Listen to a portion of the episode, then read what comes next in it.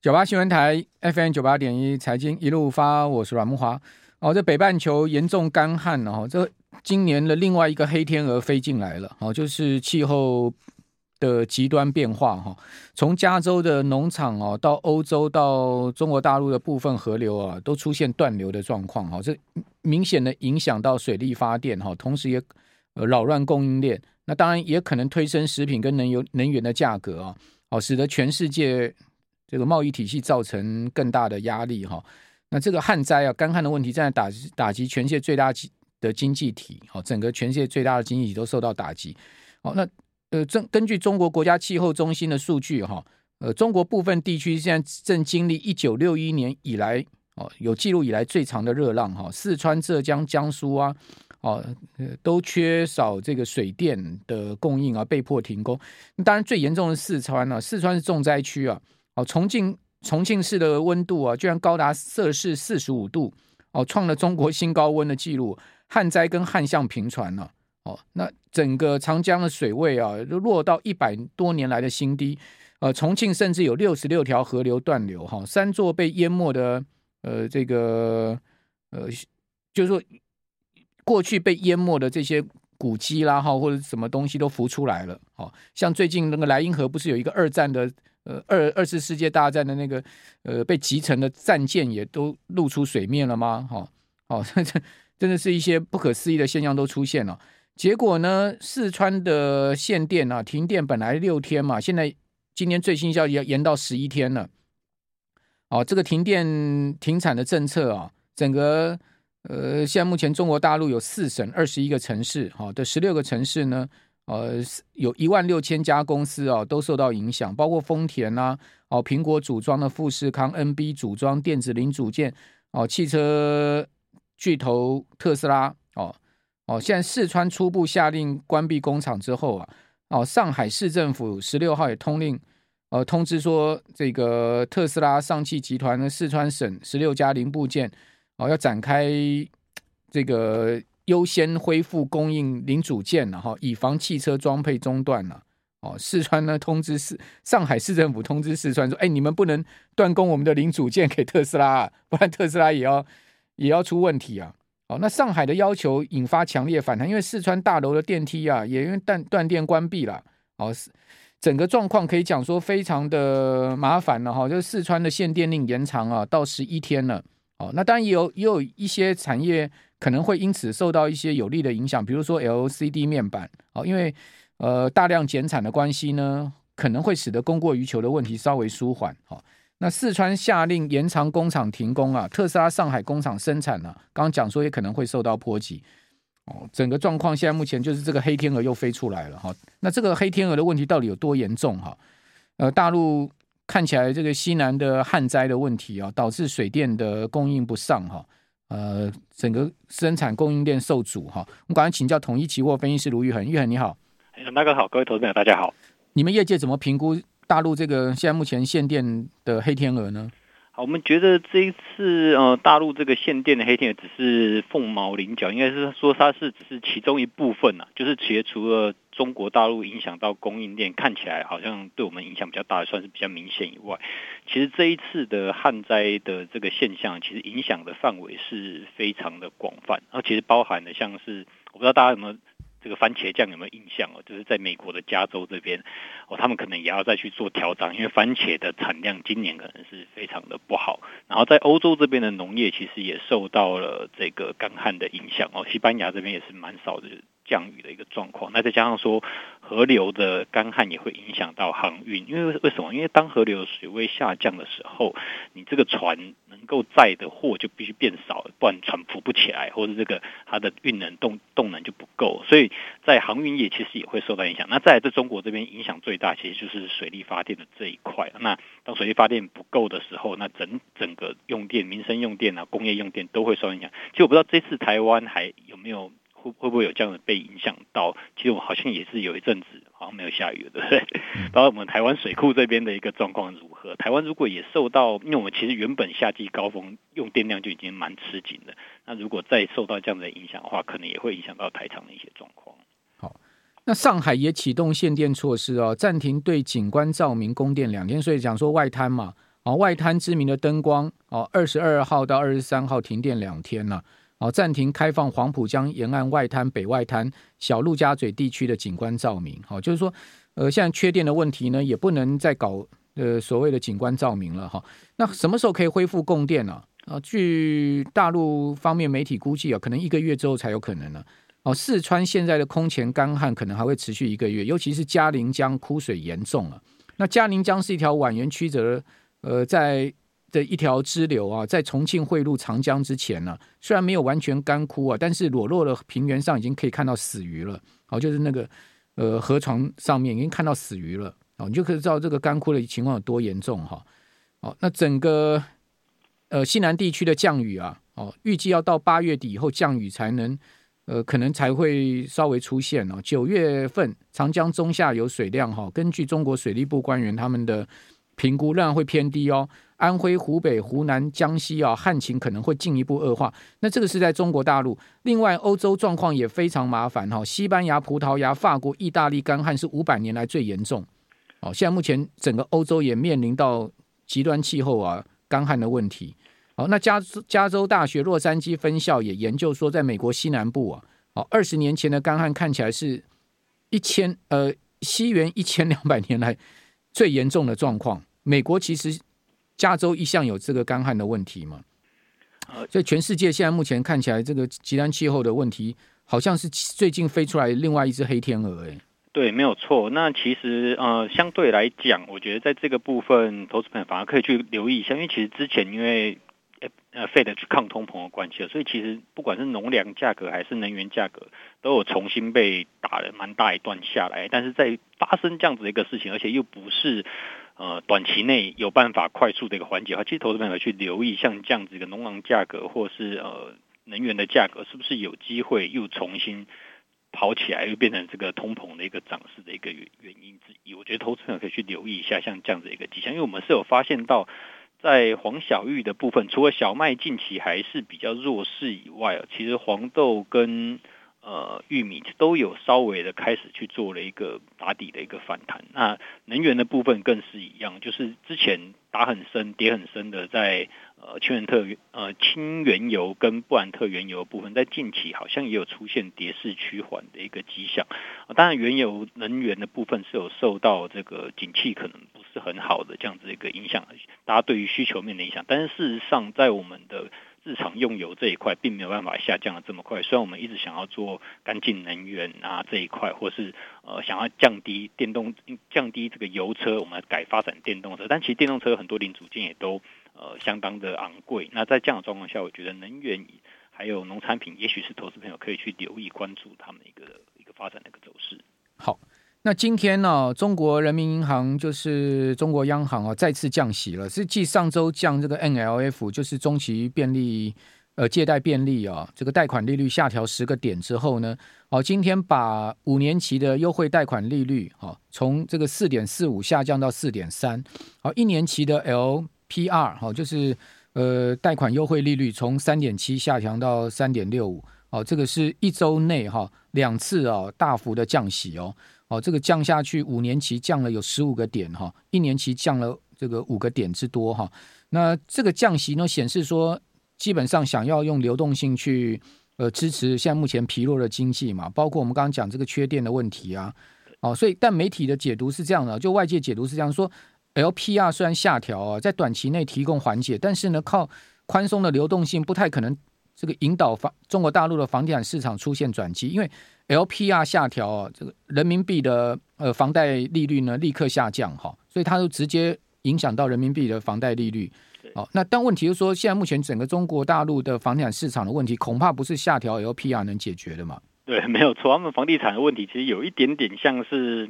这种信用风险的一个一个延伸的一个状况，所以并不是房地产利率太高，他们缴不起，而是根本就不想缴。对，所以我觉得对于房地产这个。地雷的拆除啊，它下调利率能够做的影响有限，而且其实今年应该说从呃前两年开始哦，就是目前全世界就只有中国央行跟日本央行是在执行扩张性的政策。那他们这两个为什么敢执行扩张性的政策？也就是因为他们的经济其实一直都不好。另一方面，他们自己本身的通膨也并没有像欧美这么高，所以他们有央行有这样的余力。可以去做这个扩张政策的一个执行，但是我认为整体国际经济下行的这样子的趋势并没有改变，而且再加上说，呃，最近有天气气候这样子一个回天而去影响到中国这边的供应链，我觉得，呃，他们的央行的扩张性政策能够给予的支持，在他们经济是不是能不能够把它经济整个扭转变好，我觉得效果算是估计起来应该是比较有限的。好。那人民币哈，在降息之后，人民币今天再次破底哦。对哦，人民币我们看一看到今天已经来到呃盘中最低到呃这个在岸人民币到六点八四零三，跌破了六点八四了哈。呃，目前的贬幅呢达到百分之零点三三的幅度，很明显走贬。那当然也引动了台币哈，今天再次创下了今年汇价的新低哈。这个台币已经逼近了三十块一毛了。好，那这个整个。呃，亚币的走贬哦，当然也可能不利于这个外资哦，在亚洲的投资。但是美股能撑得住吗？好，美股我们看到上周啊，也结束了连续四周的下跌啊，美股四大指数全面下挫。哦，那道琼还可以撑得住，但是科技股似乎不行了。这等一下我们回来再来讨论这个问题。九八新闻台。FM 九八点一财经一路发，我是阮木华。哦，整个极端气候啊，黑天鹅飞出来啊，中国大陆的四川限电延长到十一天哦，原本是六天哦，这个再加码延长到十一天了，后面还会再延长啊，没人知道哈，连。呃，上海外滩的灯都要熄灯了哈。那欧洲股市现在目前全面下跌了。欧洲股市今天开盘就跌很重哈，德国已经跌了快两趴哦，英国跌了百分之零点六的幅度，法国跌了百分之一点七。好，全欧六百指数跌幅有超过一趴。好，美国现在目前的电子盘呢也是全面的呃走低啊。美股能撑得住吗？哦，现在纳斯达克指数跌幅居然达到百分之一点六的幅度，跌了超过两百点哦。那 S M P 五百指数呢，跌了百分之一点三，好，还没开盘呢，这盘前出现了明显的下挫，好，道琼也跌一趴之多哦。那上周，呃，美国四大指数呢，纳指是跌了二点六趴，标普跌一点二趴，哦，然后道呃道琼只有百跌百分之零点一六的幅度，哈，全周呃道琼是跌幅最小哈，但费半指呢跌了三点七趴，好，是重挫。哦，那美股结束了连续四周的上涨。哦，那今天还没开盘前就已经是如此明显的下挫，包括欧洲股市也下跌。当然，这个台指期盘后也不可能走高嘛。哦，目前下跌六十四点，跌幅百分之零点四。哦，这个指数已经算是有撑的了。哦，这个今天盘收盘跌一百八十点左右哈。今天现在再加个六十多点哈，大概它两百四十点左右，相对似乎比美国股市电子盘的跌幅来得轻微一点。好，那美股能撑得住吗？哦，这个礼拜美国要公布 PCE 哦，哦，同时鲍尔要在全国央行会议啊，全球央行会议杰克森后上呃发表谈话哈。那蛮多重要经济数据啊，包括呃制造业的 PMI 要公布等等，耐久材订单啊等等哈。那我们刚才再请教统一期货分析师卢昱恒，哦，这个美股能撑得住吗？台股能撑得住？今年已经加权指数可以讲说是破了五日、十日季线都破了。月线能守住吗？一万五千点大关会不会被测试呢？好，我觉得是会被测试的概率是比较大的，也就是并不一定碰到这个上扬的月线，马上就能够止跌回稳。为什么会这样子去做认为？我觉得这一周其实我们从上一周开始往前算，已经是呃连续七周的一个红 K 了。那连续七周的红 K，其实从二一年开，就是从二零二一年开始，我已经算是连续红 K 的一个极值，所以这一周如果是收黑，其实也并不算太意外。然后第二个就是，呃，为什么大家会担心这一次拉回的幅度可能会比较重？其实纳指的电子盘已经跌破它的月线了，虽然它的月线仍然是上扬的，所以我觉得台股去测试月线这个机会其实蛮大。我们上一次在测试月线也是跌破之后再拉上来。但是这一次的部分就要去留意，因为最近的利空算是比较多的。好，那我们来谈在鲍尔的这个全球央行年会的这个这个这个状况，就是其实，在上一次的他们会议纪要上个礼拜公布之后，市场还是很乐观的，因为鲍尔有说啊，他们会看经济的一个状况来去做日后可能某一个时间点会开始放缓升息的步伐，那市场就很乐观，把它解读九月就要开始做放缓。其实九月不管是升两码或升三码，他们升息的这个次数跟幅度快速的下降的机会其实是很小很小的。为什么？因为其实联联总会在做抗通膨的时候，他们想要去做事情，就是从需求端哦把它打下来，也就是经济其实是非常非常有可能因为联总会的操作而进入衰退的。那他希望把整个通膨预期往下降。那通膨预期往下降里面，中间最重要的一件事情，其实就是呃，并不是大家所认为的这个 CPI，反而是呃所谓的薪资成长率跟失业率的这一段。那我们知道说，他们美国在这一次的非农就业数据公布出来，其实他们的呃就业率啊是三点五，三点五，失业率是三点五个 percent，是非常低的。然后呃平均周薪资的年增率也有五点二个 percent，所以当周薪资还是很一直在成长的时候，就新企业还是一直要人找不到人的时候呢，失业率一直没有往上走，那就代表说这个通膨不会停。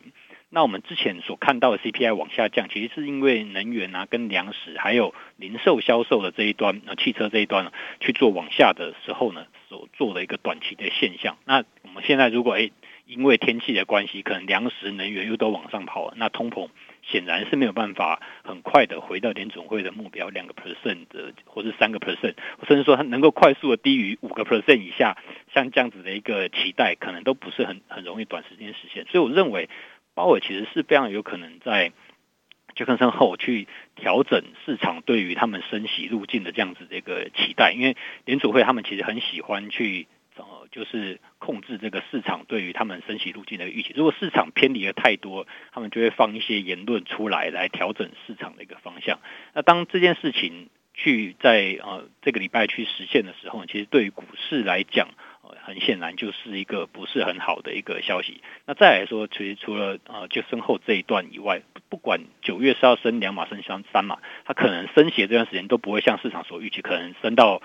十二月底，明年就不升了，甚至明年可能降息。这件事情其实它的成真的几率其实是相对来讲是比较小的，因为它必须要让市场认为它的升息是呃非常的呃，它的升息去抗通膨这样的意志是非常强烈，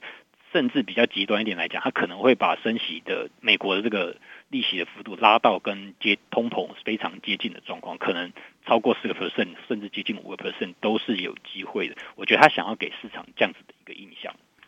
经济部今天公布七月外销订单意外翻黑哦，这值得注意哈。这个出口已经开始见到疲弱哦。七月的外销订单五百四十二点六亿美金哦，月减七点八趴，年减一点九趴，等于出现年月双减，终止了连续增长的情况。好，经经济部原先公布呃估计是五百五十五亿到五百七十亿，结果今天公布出来是五百四十二亿，明显低于呃预期值哦。好，那我们看到这个整个货品部分哈，只有电子产品啊。接单在增长，其他全部都已经出现了这个往下掉的状况。那七月电子产品接单年增八点八趴，哦，那至于说资通讯产品、光学器材啊，哦，都出现了年减哦，哦，这个资资通讯年减百分之零点八，光学减的更多，百分之三十七点四哦，这个面板的部分。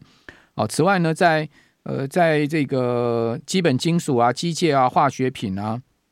哦，也都是出现年减，哦，也都出现年减，塑呃塑橡胶制品啊，这些分项全部都年减，而且减幅呢，呃，甚至有高达到二十六趴了，二十四趴啊，呃，十五趴哦，那最好呃比较好一点的化学品也减了二点六趴，其他全部都是出现呃两位数甚至两成以上的这个出现年增的衰退啊，哦，所以可见这个出口也有状况哈，所以整个呃黑天鹅哈，我们刚刚讲全世界极端气候再加上。景气的问题啊，经济下行的问题啊，联准要升息这些问题很麻烦了哈。对，所以我认为说台股在面临这样子的一个状况的时候，其实第一个，大家如果先看到呃台汇然是比较弱势，那代表说外资在这边呃在操作上可能还是相对比较保守。不过我看到今天的呃柜买指数跟台指加台湾加权指数比比较起来，其实相对来讲跌幅比较轻，而且这一波反弹。柜买指数算是弹得比较高一点点，所以后续投资朋友可以去留意，就是呃，如果当柜买指数开始变得比集中来的更弱的时候，那台股这一波的修正可能就会是一个比较正式的开始。啊，等到什么时候这个修正结束呢？就是当柜台指数这边呢重新止跌回稳之后呢，那台股再重新回到一个多头格局，这样的概率是比较大。那这一次的这个拉回，是不是真的能够在月线这边就能够止跌回稳？我觉得，呃，机会就目前这样看起来，哦、可能并不是非常的大，除非内资或是在市场信心在这一万五千点附近能够有比较明显的回温哦，不然的话，我们认为说这次的拉回很有可能会是一个比较大一点点的拉回。那投资朋友在这一个拉回的过程中，在操作上其实就要比较小心一点，因为其实在呃。八月到九月这样子一个第三季啊，快要结束的时候，其实蛮多的企业财报跟企业的展望都会慢慢的出来。那这个礼拜三有美国这个 Vidia 的一个财报公布，那目前它之前就已经下调过一次了。那要去留意它是下调过之后呢，又比这个下调的更差呢，还是在这边有出现一些止跌回稳的信号？那我觉得这一次呃，到底这一次能不能够提早去做一个利空出尽，可以去观察的一个风向球。哦，上周五其实比特币又大跌嘛，哦，以太币跌更重，哦，就整个数位货币的弱势哈，恐恐怕 NVIDIA 财报不会太好了哈。那我们看到今今天除了出口订单、外销订单以外，另外晚上芝加哥联准会也要公布呃活动指数哈，也是值得关注。哦，此外呢，就美国耐久材，好，还有呢 PCE，哦，以及呢。哦，鲍尔的谈话是这这个礼拜一些关注的要项了哈。那全球股市似乎又开始又在转弱的一个迹象喽。好，听众朋友可能稍微在投资上面自己呃风险掌控各方面可能要稍微注意哈。好，那非常谢谢统一期货分析师卢玉恒。好，接受我们的访问，谢谢玉恒。我们。